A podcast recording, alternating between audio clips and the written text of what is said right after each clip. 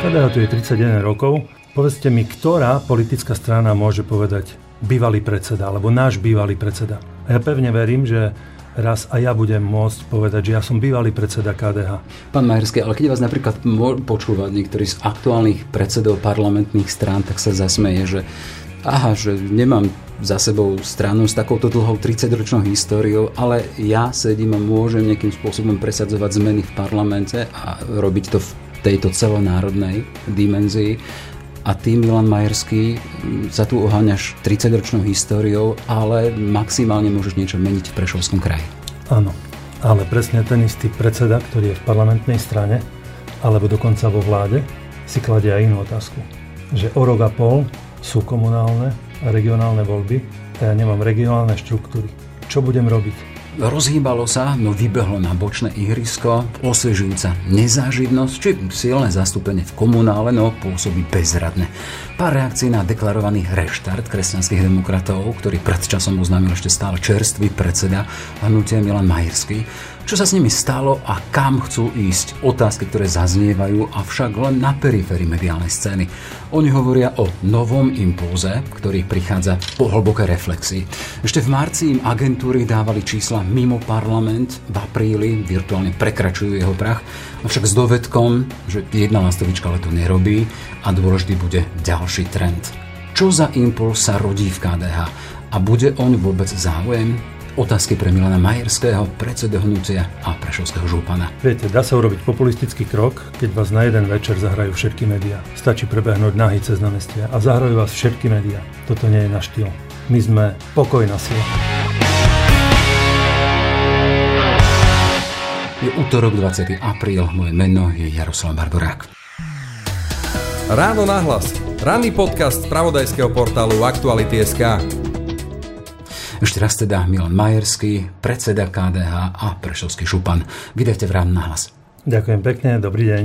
Pán Majerský, sme v takej situácii, keď bola krajina plná toho Milana Majerského a tak to vyzerá v týchto dňoch, keď z každého, možno aj tretieho billboardu sa pozera na vás práve šéf KDH tým, ktorí zaregistrovali ten spomínaný pokus o reštart, je jasné, že ide o akúsi mediálnu stratégiu, komunikačnú stratégiu.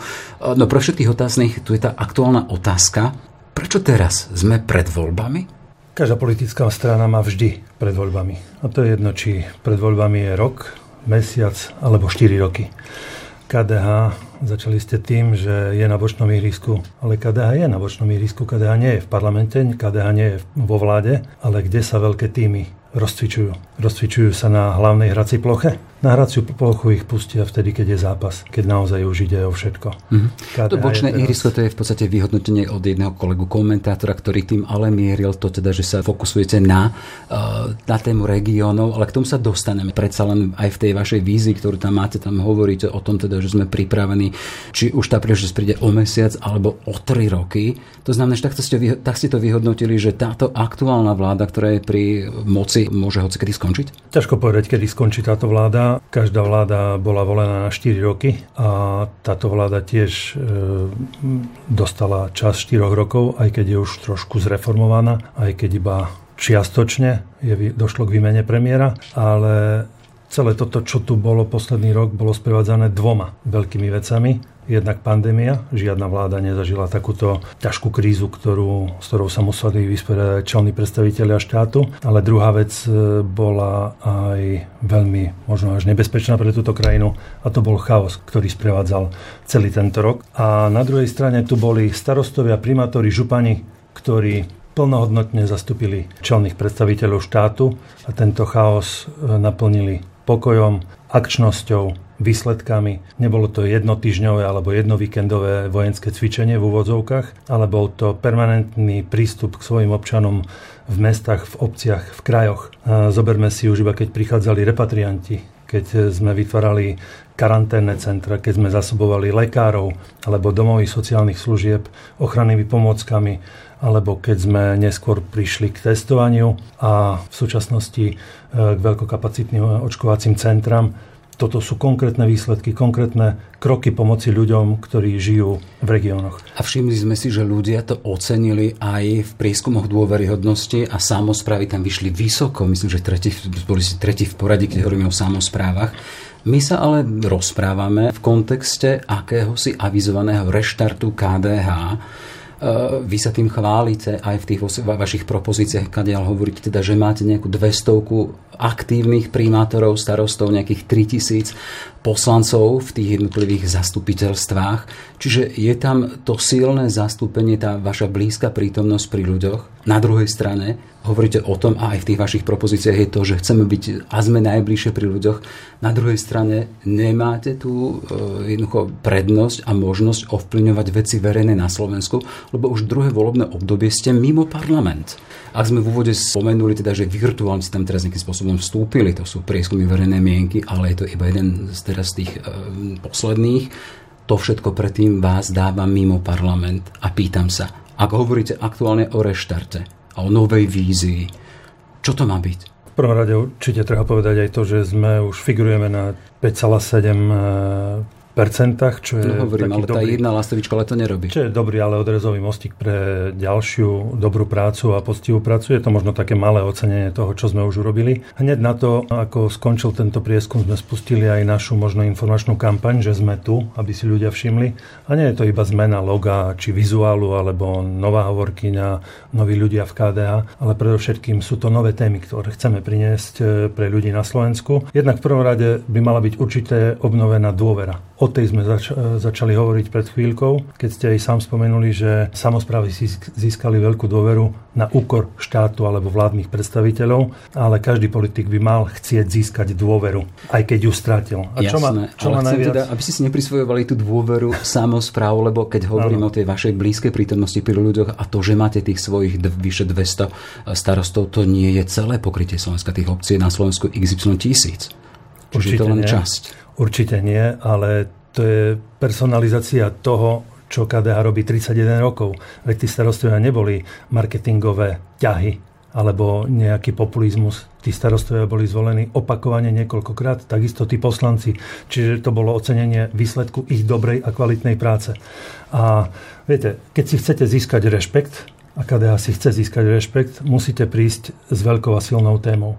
Ja keď som bol primátorom a som hovoril, že chcem zrušiť v meste Levoča hazard, vôbec sa to nestretlo v prvom pohľade e, značením. Tam boli obrovské výhrady, kritika poslancov, nakoniec sa nám to posadilo presadiť a dokonca aj tí, ktorí to na začiatku kritizovali, dnes povedali, že to bol jeden skvelý ťah, že dnes v meste nemáme hazard. A takýchto aj hodnotových tém na vylepšenie života, či už v meste, určite chceme dávať aj do kraja a takisto aj na celé Slovensko. Hej, no ale vráťme sa k tomu teda, že ten hazard bol témou, vy hovoríte, že veľkou prelevoču.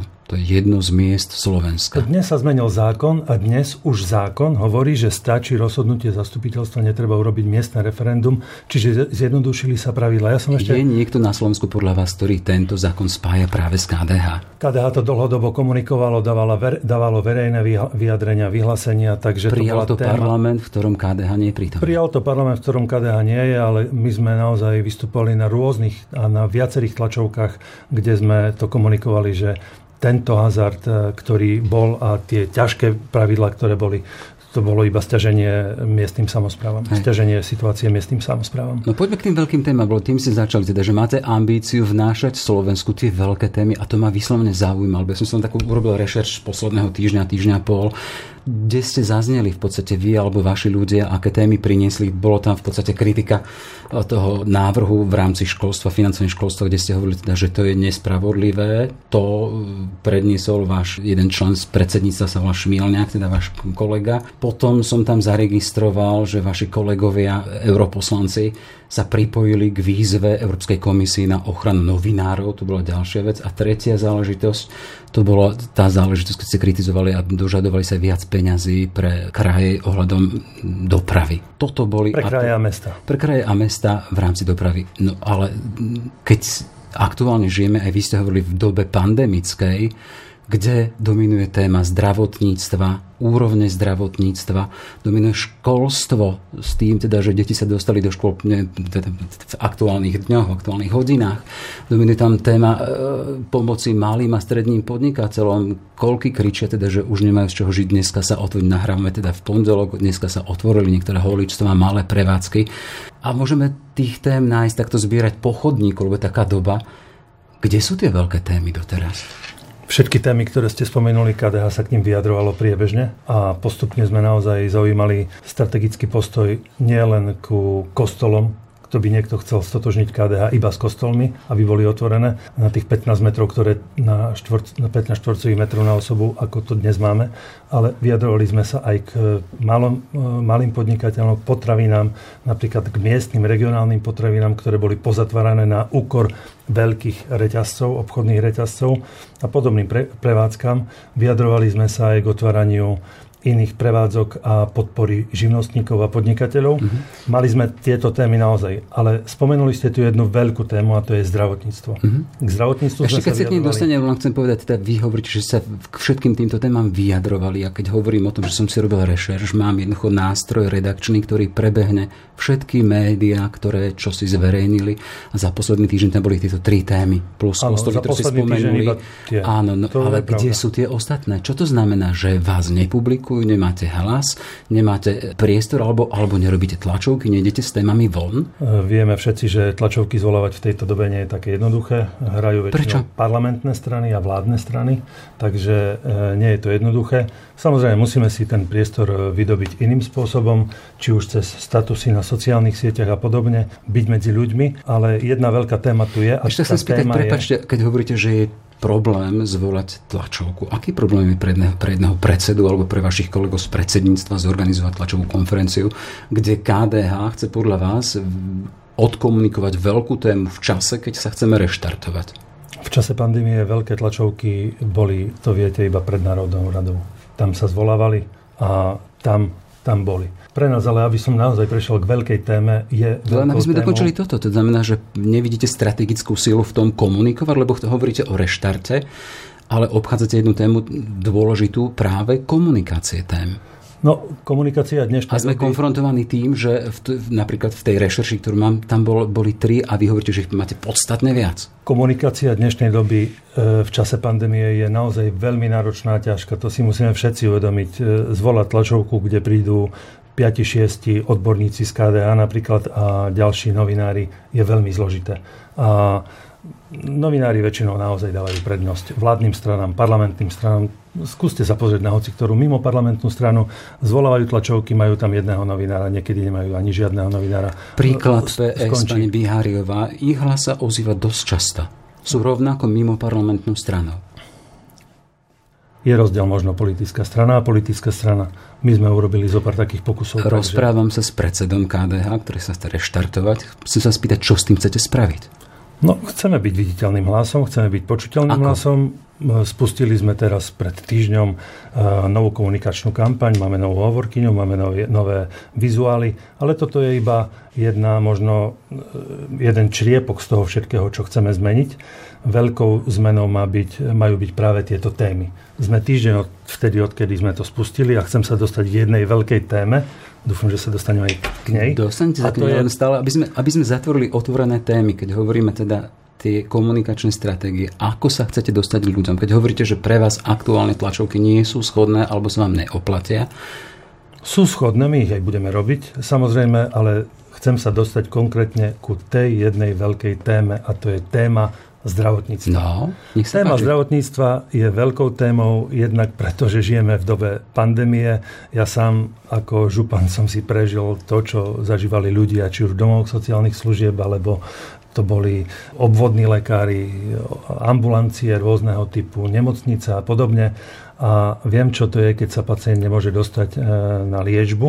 Zoberme si iba nejaké čísla. Napríklad e, máme v rámci Európskej únie na 100 tisíc obyvateľov o 40 lekárov menej na Slovensku, ako sú v ostatných krajinách Európskej únie, čo je výrazný deficit. Vieme, čo za tým je. Tí slovenskí chodia za výhodnejšími podmienkami životom do zahraničia. Dostanem sa aj k tomu. E, ďalším veľkým deficitom je to, že napríklad e, pediatri alebo detskí lekári, polovička z nich má nad 60 rokov. To je časovaná bomba, kedy odíde veľká časť z nich do dôchodku, alebo už nebudú vládať robiť a nebudú aj mať kto liečiť naše malé deti. A samozrejme, už ste to načali, veľká časť lekárov odchádza do zahraničia. Čo s tým? Veď treba motivovať lekárov natoľko, aby ostali žiť, pracovať a liečiť tu. Jednak primeraným vybavením nemocnic, jednak primeraným platom tých lekárov, lebo naozaj je to otázka času, kedy nebude mať kto liečiť slovenský národ. E, nestačí asi rezidenčný program pre mladých medikov na lekárskych fakultách. Musíme zrejme spustiť, a na to je tu minister zdravotníctva, ktorý je znovu nový, aby motivoval tých lekárov a vláda vyčlenila finančné prostriedky, aby ich motivovala. Tak ako to urobili mnohé európske krajiny, aby zastabilizovali lekársky personál vo svojich krajinách. Ináč jedna pripomienka, 21 mesiacov. To je čas, ako dlho je jeden minister zdravotníctva na svojom na svojom fleku. 23 ale, ale priemer, pre, priemer Slovenska. Na Slovensku, na Slovensku. Na Slovensku sme mali už 23 ministrov zdravotníctva. Jeho čas bytia na ministerstve je Čo tým chcete naznačiť? Že? že ten minister nemá šancu nemá šancu prísť akýmkoľvek systémovým opatrením alebo reformou zdravotníctva, lebo je odvolávaný. Hej, pamätáme si, že aj vy ste mali ministra zdravotníctva svojho času. Áno. Len e, keď hovoríme o tej veľkej téme zdravotníctva, zatiaľ ste skonštatovali veci, ktoré ale nie sú nové. Čo ma zaujíma, keď hovoríte o tom, že chceme reštartovať, akým spôsobom chcete tieto problémy vyriešiť? No, politická keď strana, ktorá chce že... o, týchto, o týchto veciach, o ktorých sa bavíme, ich aj riešiť, musí byť eh, predovšetkým súčasťou parlamentu a súčasťou vlády. Budeme na nich upozorňovať, budeme do nich búšiť, aby si vláda uvedomila, že naozaj žijeme ťažkú dobu. Ja poviem takú otázku. Viete, prečo sa mnohí ľudia už tešia na to, že skončí pandémia? Aby sa mohli vrátiť do západnej Európy. Lebo ich nemotivuje nič k tomu, aby tu ostali. Mnohí ľudia, a teraz nechcem byť iba ten, kto pomenuje problém, chcem byť aj ten, ktorý dáva riešenia. Mnohí ľudia odchádzajú za prácou do západnej Európy, lebo tam viac zarobia, majú tam lepšie podmienky na prácu, na bývanie, na oddych, na zábavu a ich domov sa stal iba sviatočným navštívením svojich rodičov alebo príbuzných. A toto by sme chceli zmeniť, aby sa ľudia cítili na Slovensku doma, aby mali vytvorené podmienky, aby nebol život na Slovensku iba, dajme tomu, v Bratislavskom kraji, ale aj v tých ostatných a aby mali motiváciu tu žiť, pracovať, oddychovať, študovať a naozaj vychovať svoje deti. Opäť počujem tú vašu víziu, ktorá je zverejnená na vašej stránke, Áno. ale chcem sa znova spýtať. Vy ste povedali, že toto sa bude meniť, keď budeme v parlamente, kde je politická strana v parlamente. Ale kým sa tam vy dostanete, aby ste sa tam mohli dostať, musíte byť pre ľudí, pre voličov zaujímaví. A zaujímavé môže byť na tom spôsob, akým túto tému vyriešite, akým spôsobom by ste poriešili napríklad zdravotníckú veľkú tému a potom ďalšia vec, cez koho vy ste hovorili, tak sme spomínali tie tlačovky, tak môže byť problém, nemusí byť problém zavolať tam nejakých 5-6 odborníkov, tak ste spomenuli, tak ma to zaujíma teda. Poďme k tomu, lebo pre jednu stranu, pre tie témy sú strašne dôležité osobnosti, ktoré tie témy nosia a tým sú vlastne zaujímavé. Chcem sa spýtať, máte tie osobnosti, ktoré s týmito zaujímavými témami a veľkými témami prídu? Určite Keď máme. sme pri zdravotníctve, máte tam konkrétne človeka na zdravotníctvo? Máme, tak Koho? My, máme, my máme viacerých ľudí na každú jednu tému, ale keď sa pýtate na zdravotníctvo, tak v predsedníctve zastupuje túto tému pani doktorka Kolejaková, čo je naozaj známa lekárka. Máme tam doktora Hencela, máme, do, máme, máme pani profesorku Evu Gray a mnohých ďalších. Každý týždeň sa títo ľudia, odborníci a plus ďalší, nielen tí, ktorých som vymenoval, v počte zhruba od 20 do 25 stretávajú na jednotlivé témy a oni ich komunikujú, rozoberajú, pripravujú stanoviska. Mnohé z nich boli naozaj aj komunikované v médiách počas tohto posledného roka, čo nie sme v parlamente. Už žiaci v škole to počujú, že nestačí sa stretávať na niečom robiť, ale sú dôležité výsledky. Áno, a, a tie keď hovoríte o nejakých 20 stretávaniach týždeň alebo mesačne, som, som dobre počul, chcem sa spýtať, tá efektivita, efektivita toho, že kde sú tie výsledky? No, ten výsledok je napríklad ten, keď sme pred uh, troma mesiacmi upozorňovali na to, alebo ešte skôr, že nemáme dať testovať celý národ, komplet, frontálne, celé Slovensko, že sa pôjde testovať, ale aby sa riešilo testovanie v ohniskách nákazy, teda hybridným spôsobom. A zrazu potom neskôr vláda si uvedomí, aha, tak to je asi správna cesta. Že nemusia všetci sa dať testovať. Už potom boli rôzne modifikované formy, ale to som Čo si, si nevycúcal z prsta. aj vládna strana SAS napríklad. napríklad. Ale to som si nevycúcal z prsta ja, na to sme si zvolali našich odborníkov, sadli sme si s nimi, predebatovali sme to a títo odborníci, lekári povedali, hybridným spôsobom v ohniskách nakazí. Tam nebudeme predsa celý národ vodiť do tých e, kultúrnych sál a miestností v obec. Mala takúto informáciu od expertov KDH napríklad vláda, vládne strany? My sme to dali vonku cez médiá, bolo to hrané, bolo to publikované, bolo to vonku, ale my nemôžeme teraz prísť transparentný pred úrad vlády, robte to takto. Ja som upozorňoval napríklad ešte, keď bola prvá vlna pandémia, aby repatriantov nedávali do tých e, zariadení pre repatriantov, ale aby Viete, ako to bolo. Keď prišli do, cez hraničný priechod Berg, odviedli ich do karanténneho centra napríklad do Tatrách. Napríklad, napríklad oh, vo Vysokých Tatrách alebo do Svitníka dve eskortné auta, ktoré ich tam odviedli, potom tie auta sa vrátili späť do Bratislavy a to boli jednak vysoké náklady pre štát, vysoké náklady pre samozprávny kraj, efektivita mizivá, častokrát po tých repatriantoch ešte ostal neporiadok, niektorí čest všetkým, ktorí naozaj boli disciplinovaní, slušní. Výsledok bol ten, že stačilo urobiť sledovanie cez mobilný telefón alebo cez sledovací náramok alebo proste niečo, s čím bude súhlasiť vláda a bude to súvisieť s GDPR a so všetkými týmito opatreniami. Nakoniec sám premiér potom spustil to, tú kontrolu cez mobilnú aplikáciu a bolo to mnoho lepšie, ako keď štát to stojí také veľké náklady. Pán Marsky, chcem sa spýtať, čo chcete spraviť preto, aby napríklad, keď hovoríte teraz pri e, téme testovania, aby takáto téma a takýto váš názor, ktorý sa sa presadil až e, potom, až na tých vládnych úrovniach, sa spomínal teda, že za tým boli aj Saskary, aby sa takáto téma spojila s KDH. Toto je názor KDH, toto je názor ich expertov a preto sa to takýmto spôsobom urobilo. Zatiaľ nie, nie sme toho svetkami. Ak hovoríme, sme v kontexte avizovaného deklarovaného reštartu strany, aké nástroje na to máte a ako to chcete robiť? Ktorá politická strana, to je rečnícka otázka, samozrejme, má recept na to, aby, aby ich hrali všetky médiá. Samozrejme, ja môžem... Ja nehovorím o tom, ja... aby hrali všetky médiá, hovorím o tom, ako chcete dosiahnuť, aby sa témy spájali s vami. Ano. Aby KDH rezonovalo vo verejnom priestore. Ak chcete byť tou stranou, ktorá môže meniť potom veci v parlamente, ako ste povedali. Áno. Viete, dá sa urobiť populistický krok, keď vás na jeden večer zahrajú všetky médiá. Stačí prebehnúť nahy cez námestie a zahrajú vás všetky médiá. Toto nie je na štýl. My sme pokojná sila. Chceme pokojným spôsobom presadzovať témy, ktoré sú silné, ktoré sú vážne, ktoré dávame cez médiá, nakoľko nás hrajú. E, my si ten mediálny priestor nevieme kúpiť, nevieme si ho zaplatiť. Chceme na nich upozorňovať samozrejme aj e, možno komerčnejšími spôsobmi, respektíve reklamnejšie, vnímateľnejšími spôsobmi. Ale my nemáme na to taký budget, aby sme upozornili na to do takej miery, že teraz e, nás komplet všetky médiá budú hrať. Ale teraz vidíme tie billboardy po celom Slovensku v takej miere, akej sú, ten budget tam bude. Zaujímavé teda, aký vás príklad napadol pri tom, neprebehnem nahy po námestí. Čiže keď nie je toto, tak čo? Pokojná sila. Čo to Budeme upozorňovať na tie veci, ktoré v spoločnosti aktuálne budú, tak ako to je napríklad teraz e, v súčasnosti Čo keď tá pokojná sila nefunguje na Slovensku?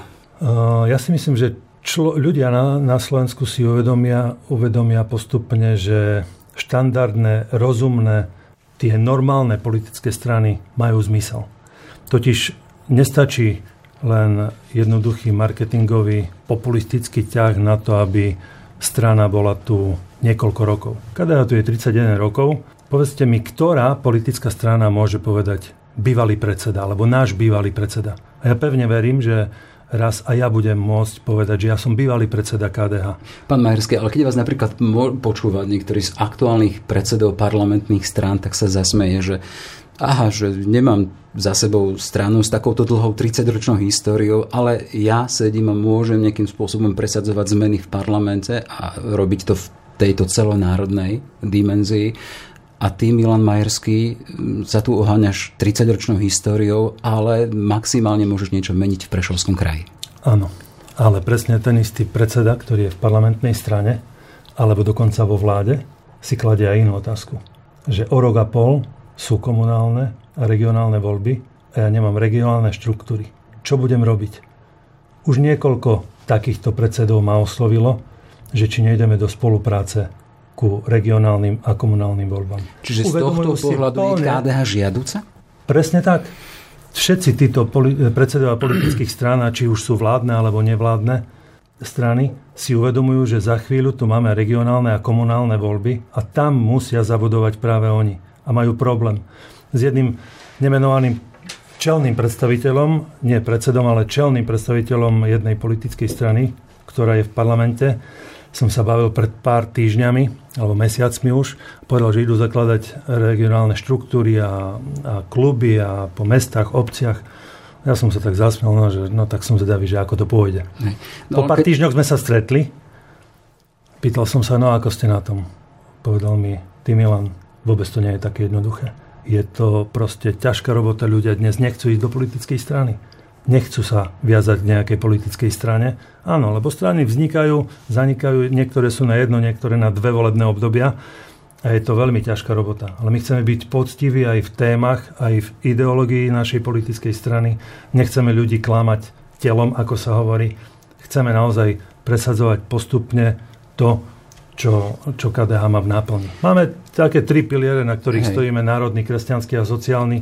A toto sú naozaj také naše voditka alebo oporné nohy. Pán Majersky, ale vrátim sa k tomu príkladu. Hovoríte teda, že toto je vaša sila. Tá silná regionálna prítomnosť, z ktorej chcete ťažiť aj v nadchádzajúcich voľbách tých e, regionálnych. Ale zasa môžeme zostať tam, že zostanete len na tom bočnom ihrisku. Predsa len pre každú politickú stranu je to naj najväčšou výzvou tie parlamentné voľby. A keď tu hovoríte teda, že ste po prípade žiadaní od koaličných, od partnerov, od iných stran, aby ste im možno pomohli uh, etablovať sa na v regionálnej úrovni, zaujímate sa o to, aby ste sa vy mohli napríklad u nich etablovať na tej národnej úrovni, celonárodnej? Určite komunikujeme mnohé témy. Uh, niektoré sú ľahšie, prechodzie, niektoré ťažšie.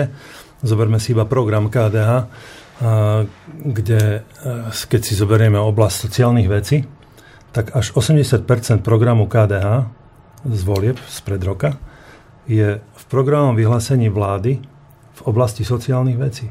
A 60% programu v oblasti zdravotníctva je v programom vyhlásení vlády. Sú tam celé vety z nášho programu no, KDH. Sa, a ste mi nahrali úplne takým smečom, teda, že e, sú vo vládnom programe. Sú to veci, na ktoré môžeme mať copyright, nemáme my KDH.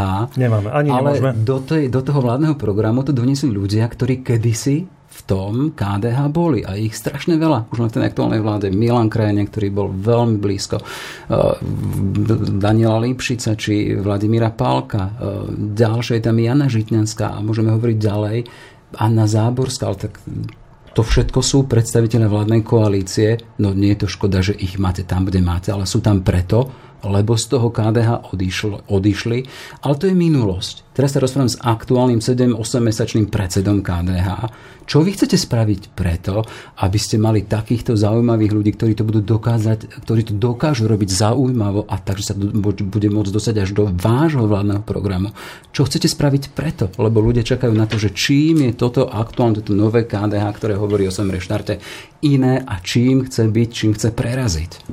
Áno, tak KDH historicky vždy dokázalo vygenerovať zaujímavých ľudí. Za tých 31 rokov to boli rôzni ľudia naozaj na najvyšších e, stranických postoch a častokrát potom v neskoršom čase aj, aj iných politických strán. Vy ste u kolegu povedali, že KDH na to malo nos. A mňa vtedy napadlo, teda KDH nemá nos, ale to mal niekto, niekto konkrétny nos na takýchto ľudí. A hneď ma napadlo napríklad zakladateľ KDH Jan Čarnogurský, ktorý bol veľký v tom, že teda predsa len sa obklopil zaujímavými ľuďmi, ktorí sú v politike doteraz či ako poradcovia, či ako politici iných strán. Môžem komunikovať, alebo len si čítať Mikloško, Pálko, Minárek už zomrel, Hrušovský, Lipšic, Procházka, Žitňanská, Zurinda, Šinko, to boli všetko ľudia, ktorých pustil do politik práve tento Jan Čarnogurský. A je tam ďalšia vec, teda, že bol veľký v tom, že púšťal mladých. A keď sme hovorili o tom silnom regionálnom e, princípe v KDH, tak ich pustil aj na úkor toho, že boli nespokojné regióny z toho, že toho mladého ľudí tam nepúšťaj. Áno. Tak sa chcem spýtať, kto v KDH aktuálne má nos, ako ste to povedali predtým, na dobrých ľudí? No a ja teraz poviem jednu vec. Keď títo ľudia boli vyťahnutí v 90. rokoch, a, a dal, sme už nevedme do minulosti. No, lebo tak, ale no. Čarnogórsky je z 90. rokov. No. Hej. Keď sa im dal priestor v 90. rokoch, dokázali sa z nich vyprofilovať silné osobnosti, aby v roku 2005, 10, 15, 20 už boli osobnosťami. Teraz nečakajte odo mňa, že ja teraz vyťahnem zajaca z klobuka, ktorý bude osobnosťou. Veď Ale ja si pamätám napríklad mladého na Daniela Lipšica, ktorý bol veľmi agilný, bol šéfom e, kancelárie Jana Čarnogórského a vypracoval sa veľmi rýchlo na veľmi ambiciozného mladého politika. Chcem Áno. sa spýtať, máte aktuálnych, agilných mladých ľudí teraz aktuálne? Povedzte mi mena, povedzte mi tri mena. Nečakajte odo mňa, že ja teraz vyťahnem ešte raz zajaca z klobuka a teraz poviem, pozrite sa, tu je nový Daniel Lipšic. No nechcem nie. nového Daniela toto, Lipšica. Toto Povedzte nie. mi nový, my ambiciozný dnes, politik. My máme, KDH. My máme dnes kresťansko-demokratickú mládež, kde je zosumarizovaných x mladých ľudí na rôzne oblasti. Nečakajte teraz, že poviem niektoré e, zmien, lebo máme tam piatich právnikov, piatich inžinierov, piatich, e, dajme tomu, e, A vidíte v nich ambicioznych mladých politikov? Určite áno. Veď preto sú v KDMS. Zoberme si už iba dnes, máme v e, predsedníctve Milana Kabinu, ktorý naozaj bol, predsedo, bol vo vedení KDMS, organizovali rôzne podujatie, vie sa veľmi dobre zastať témy malých a stredných podnikateľov, no, cestovného ruchu. Zatiaľ je známy úzkému okruhu v KDH a možno odbornej verejnosti. Nedá sa zo dňa na deň urobiť z osoby osobnosť. Mm-hmm. Na to je potrebný čas. Dajte aj nám trochu času, aby sme čiže, pripravili čiže týchto ľudí. zatiaľ osobnosti v tomto reštartu, reštartujúcom sa KDH nemáte? Máme aj osobnosti, keď to bola konkrétna vec na mladých ľudí, ale máme aj starších, ktorí už sú osobnosti. Profesorka Eva Gray podľa mňa, a myslím, že aj podľa oso- odbornej verejnosti, je osobnosťou. Doktor Hencel je osobnosťou. Doktorka Kolejaková je osobnosťou. Vedia sa odborne postaviť, pripraviť témy. Nechcem hovoriť o svojej manželke, či je osobnosťou v zahraničnej politike, je osobnosťou, je rešpektovaná celou Európou, sveta. Pre ľudí, ktorí by. Nevedeli, no? Takže, takže to, sú, to sú osobnosti, ktoré v KDH sú.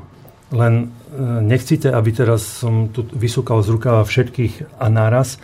A mal na každú no, tému. A teraz čo chcete urobiť preto, aby sa títo, podľa vás osobnosti, odborníci, dostali aj do verejnej debaty, ktorej budú rešpektovaní a kde ich budú citovať? Ako príslušníkov KDH, lebo tá stratégia si taká teda, že aby nás citovali, aby nás bolo počuť, aby nás bolo vidieť, aby sme bola za nami robota a vy nás potom budete asi radi voliť. Len tak sa spýta, chcem spýtať teda, že ako to chcete dosiahnuť? No tak my im vytvárame priestor, v KDH ten priestor majú a ja verím, že postupne im čas e, ukáže, že majú aj priestor Čiže nemáte na to noty, hej, zatiaľ? E, noty na to máme. My totiž už máme rôzne mediálne školenia, ktoré sú v rámci, v rámci našej strany, v rámci KDH. Ja verím, že postupne časom, ak budú predstavované jednotlivé témy, si ich všimnú aj médiá a budú si ich volať do debat k týmto odborným témam. Poďme uh, k tomu, k tej vašej vízii, aby sme prešli aj kúsok z tej prípravy, teda tá sa nazýva Pripravený meniť Slovensko. Ak si to prechádzal, tak mi tak prišiel ten dokument takých skôr všeobecných sľubov typu len poctivou prácou obnovíme dôveru, riadeniu dáme systém, odbornosť a úctu k ľuďom, to ste už aj spomínali. Ale našiel som tam jednu konkrétnosť a to bola tá zmena volebného zákona, ktorá by priniesla 8 volebných obvodov a v nich by si ľudia mohli voliť svojho poslanca, ktorého by poznali, ktorí mali dôveru.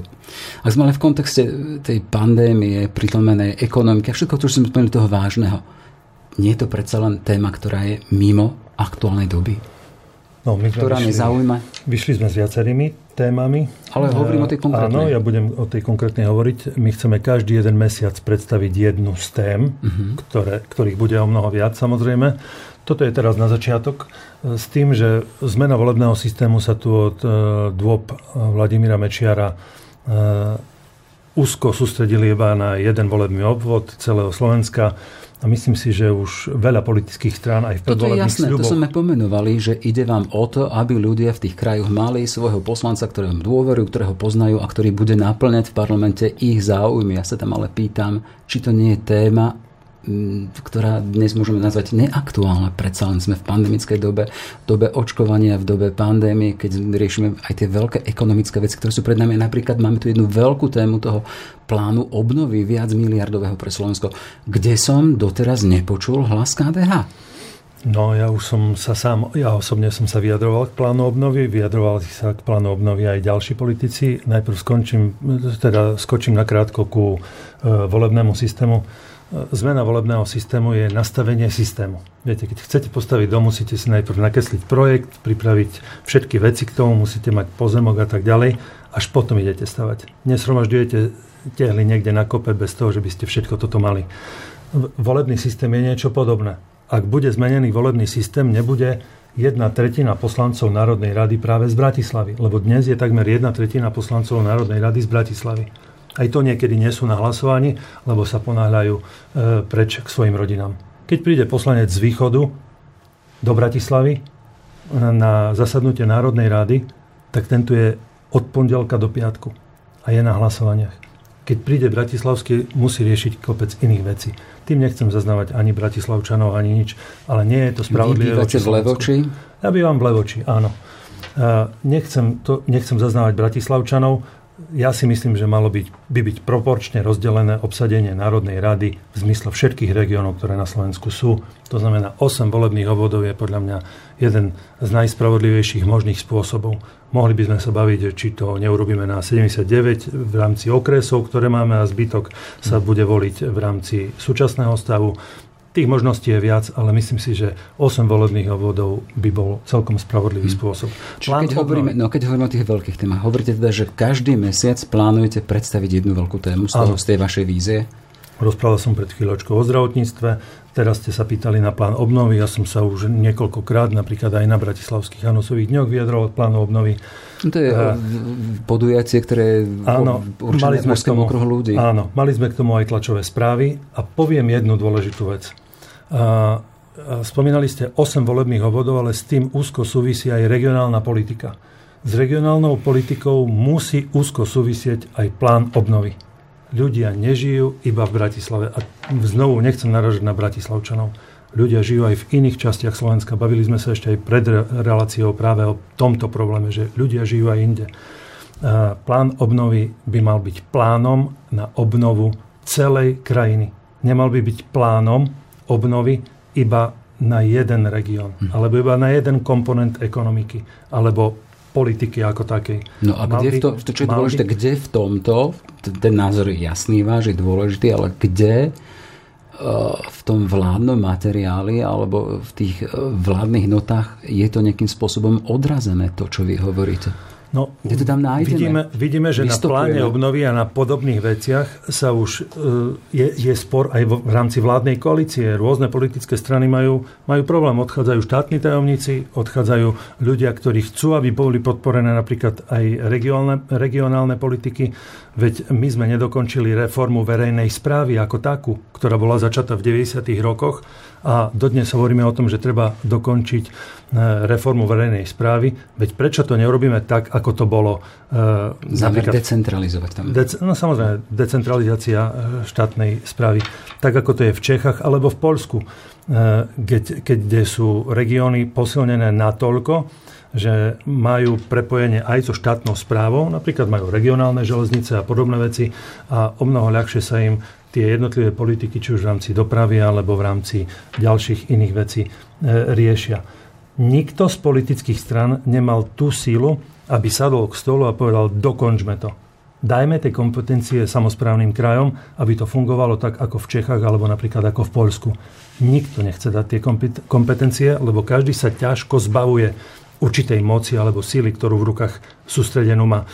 Ale už sme to mali na začiatku tejto relácie keď sme sa bavili o tom, že regióny a mesta, obce majú silnú dôveru práve kvôli pandémii, kde si dokázali zastať sa svojich ľudí a pomôcť im e, v ťažkej situácii, tak práve teraz je doba na to, aby tá decentralizácia bola dokončená. Aby tie kompetencie a peniaze, čiže kompetencie a financie boli dané do regiónov, aby mohli ľahšie obnovovať a teraz sa už dostávame aj k plánu obnovy, aj ten svoj región.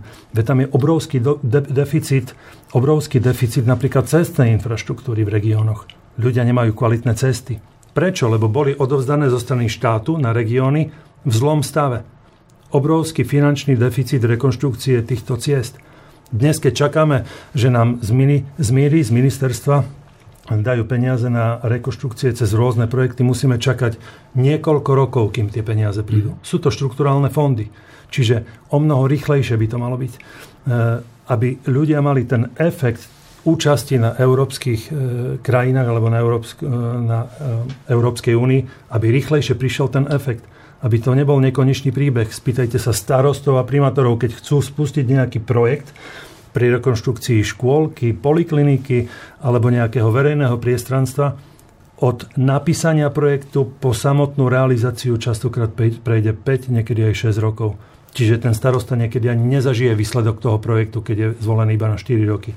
Čiže všetky procesy zrýchliť, jednoducho zrýchliť, neklasť tým ľuďom, ktorí sa snažia pomôcť obyvateľom v našich regiónoch, neklasť im polena pod nohy. Hej, pán Merský, to je jasné. Zrýchli, to je úloha pre koho si iného. Teraz hovoríte ako župan Prešova, ale mám tu... Hovorím aj ako veľký politik, e, lebo predseda strany, lebo ľudia nežijú v Bratislave, ľudia žijú v regiónoch. A ja hovorím o výslednom efektu pre človeka. Práca politika nemá byť preto, že bol e, na efekt prijatý nejaký dobrý politický zákon, ale preto, aby tomu človeku, ktorý žije niekde v snine, sa uľahčil život.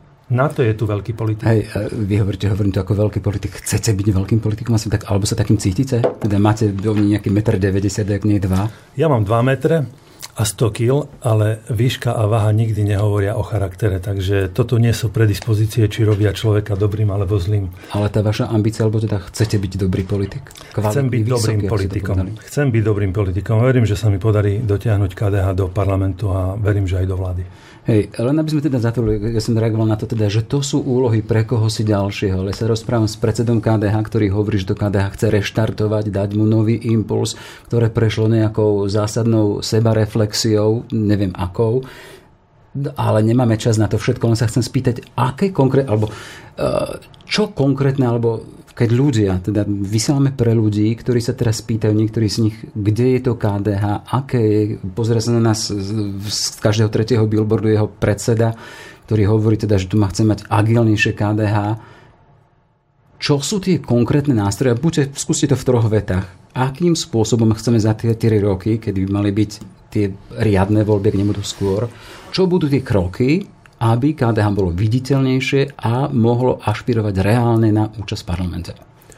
Tak jednou z hlavných vecí je to, o čom tu hovoríme celý čas. Pomenujte to dobrý, jasne. Dobrý, kvalitný program v jednotlivých oblastiach zlepšenia života. Ľudí prvé, čo zaujíma, že či budú zdraví. Začali sme témou zdravotníctva práve. Ale a ľudí zaujíma, čo bude ten váš prínos, ako to bude vyzerať. Áno. A ľudí zaujímajú, či budú mať z čoho žiť pandémia poznačí Slovensko, Európu a zrejme Ale KDH nedá ani zdravie, ani peniaze na život. Dostaneme sa k tomu. No nemáme na to toľko času, aby sme mohli ísť zasa debata do široka. Ale pandémia spôsobí to, že teda, tu bude veľká bieda. v troch vetách povedať, čo majú byť tie konkrétne kroky, aby sa KDH o tri roky dostalo do parlamentu. Podľa vás. Budú to témy, ktoré predstaví, témy, ktoré KDH predstaví na zlepšenie života e, po pandémii. Na mesačnej báze? Na mesačnej báze budeme predstavovať jednotlivé témy. Áno, tak ako som to povedal. Ďalšia vec. No, to budú tie témy, ktoré predstavíme na mesačnej báze. Niektoré sme už predstavili, niečo sme pomenovali, niečo sme naznačili a teraz každý mesiac predstavíme jednu z tém, uh-huh. ktorá bude silnou témou pre zlepšenie ľudí e, tu na Slovensku. Bude KDH propagovať len tvár predsedu hnutia, alebo staví aj na silu, ako hovoríte, máte tam odborníkov, máte odborníkov, ktorí sú rešpektovaní vo svojej oblasti. E, má zmysel dať ich poznať Slovensku? V žiadnom prípade KDH nechce predstavovať iba tvár predsedu. KDH chce predstaviť aj odborníkov, ktorí v KDH má, ktorých v KDH má a tí odborníci budú predstavení teraz podstupne tak, aby ľudia o nich vedeli. Verím, že budú volané aj do debat, do diskusí. Verím, že aj tu sa predstavia niektorí. Naozaj sú to odborníci, ktorí majú čo povedať Slovensku na jednotlivé témy, ktoré, e, ktoré trápia ľudí. Mm-hmm. Naozaj sú to ľudia, ktorí majú skúsenosť. Bavili sme sa dnes tu o lekároch, o odborníkoch na zdravotníctvo. Sú to ľudia, ktorí majú čo povedať. Uh, teraz cez víkend, uh, blížim sa k záveru, cez víkend vyšlo, vyšlo, ďalší, vyšlo ďalší z prieskumov o dôveryhodnosti a dôveryhodnosti politikov a v ňom sa objavilo aj vaše meno a síce bolo tam na úrovni nejakých 16%. Uh, už to, že ste tam objavili, s tým ste spokojní? Tak e, teraz ja by som sa mohol spýtať, že či som ešte regionálny politik, keď som už bol aj v takom prieskume, ale... Ako to ako vyhodnocujete? To, vyhodnocujem to, že teda tri parametre mal ten prieskum. Jeden parameter je ten, že moja dôveryhodnosť bola na úrovni 16%. Potom tam bola nepoznateľnosť na úrovni zhruba 30%, keď si dobre pamätám. A potom tam bola nedôvera na úrovni nejakých 53%, Troch, 3%, čo je v podstate z tej desiatky politikov, myslím, že druhý uh, najlepší, keď Mhm. to mám takto Čo sa týka nedôvery. Nedôvery, Mhm. áno, po prezidentke a Hej. potom sa to už iba Keď to dáme, zhoršilo. dáme do kontextu, že pred vami 1 percentuálny bol, bol 1%, 1% bol Milan Uhrík, ex-Kotlebovec a na vašej úrovni, čo sa týka dôveryhodnosti, bola aj pani Biháriová. Áno, ale treba si po- pozrieť aj tú opačnú stránku, koľko percent nedôvery mali títo dvaja politici. Jeden Mali viac, druhý. mhm. Mali väčšiu nedôveru. Takže ja sa sústredím práve na tých 30% nepoznateľnosti môjho mena a vo väčšine prípadov to tak je, že ten politik ťahá aj stranu alebo značku svojej politickej strany. A ja verím, že do najbližšieho prieskumu sa nám z tých 30% podarí aj to prvé číslo 16% vylepšiť. A keď to zakontextujeme ešte tým spôsobom, že 15%, čiže iba 1% pod bol napríklad Igor Matovič. No. Ako sa na to pozrite v takomto kontexte? Tak ja nechcem komentovať teraz Igora Matoviča, lebo predsa len je to predseda najsilnejšej vládnej strany. Hej, ale hovoríme A je to bývalý vás, premiér. Vás Je to bývalý premiér. Tých, ktorí sa ocitli. A to, že sa mi ho podarilo v dôvere preskočiť o to 1%, možno to je iba štatistická chyba a môže to byť aj odrazový mostík pre vylepšenie aj môjho rating, ratingu, ratingu. A poctivou prácou sa nám to možno podarí. Ja pevne verím, že ľudia si všimnú nielen billboardy, ako sme tu už niekoľkokrát spomenuli, ale ľudia, že si všimnú predovšetkým výsledky práce a poctivosť vyjadrení, Mhm. ktoré chce KDH. Pán Majersky, máte ambíciu byť raz premiérom? Každý asi, kto vstupuje do politiky, by mal mať aj tie najvyššie ambície. Ja v tichosti, v skromnosti, možno v trpezlivej práci chcem pracovať na tom, aby KDH bolo premiérskou stranou. A či to bude v mojej osobe, alebo v osobe ďalšieho nasledujúceho. Ja sa pýtam vás, chce byť Milan Majerský premiérom? Lebo pokladnem to v, v kontexte v tom, že napríklad Igor Matovič, ktorý skončil ten, ako skončil, tým premiérom nechcel byť. Áno, to povedal viackrát o sebe. Ja to nehovorím, že nechcem byť, ale ja hovorím, že pre mňa nie je podstatná osoba Milana Majerského, pre mňa je podstatné to, ako sa ľudia budú mať na Slovensku. Ak KDH môže priložiť ruku k dielu a podarí sa to aj v osobe Milana Majerského, dobre, budeme pracovať trpezlivo na tom, aby to bolo v osobe Milana Majerského. Ak sa to podarí v osobe ďalšieho predsedu KDH, budem aj napriek tomu rad. Pre nás je podstatný výsledok dobro ľudí na Slovensku. A predsa len mať na čele hnutia človeka, ktorý povie, že mám, byť, mám ambíciu byť premiérom tejto krajiny a meniť veci a byť zodpovedný. Asi by aj tí vaši členovia to brali tak, aha, že máme tam človeka, ktorý má ambíciu, ktorý má seba dôveru a sebavedomie a vy hovoríte teda, že ja by som to po prípade propustil inému.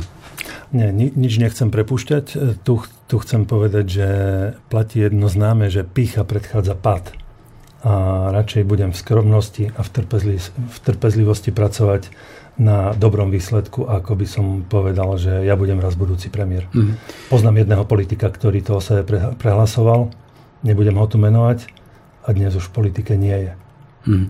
Už len záverečná otázka. E, hovoríme o budúcnosti. Archívy dokážu byť teda sú trvalé, trvácne a dokážu byť niekedy veľmi nepríjemné, ale teda teraz ne, nehovorím nepríjemnosti, chcem sa spýtať, koľko predpovedáte KDH percent v najbližších parlamentných voľbách? Číslo vám nepoviem. Jednak, Ja sa vás aby ma- pýtam na číslo. Jedna, jednak, aby ma archívy nedobehli, ale poviem to, že ja urobím všetko preto, aby hlasy tých, ktorí budú voliť KDH, neprepadli. A urobím všetko preto, aby KDH bolo v parlamente a vo vláde.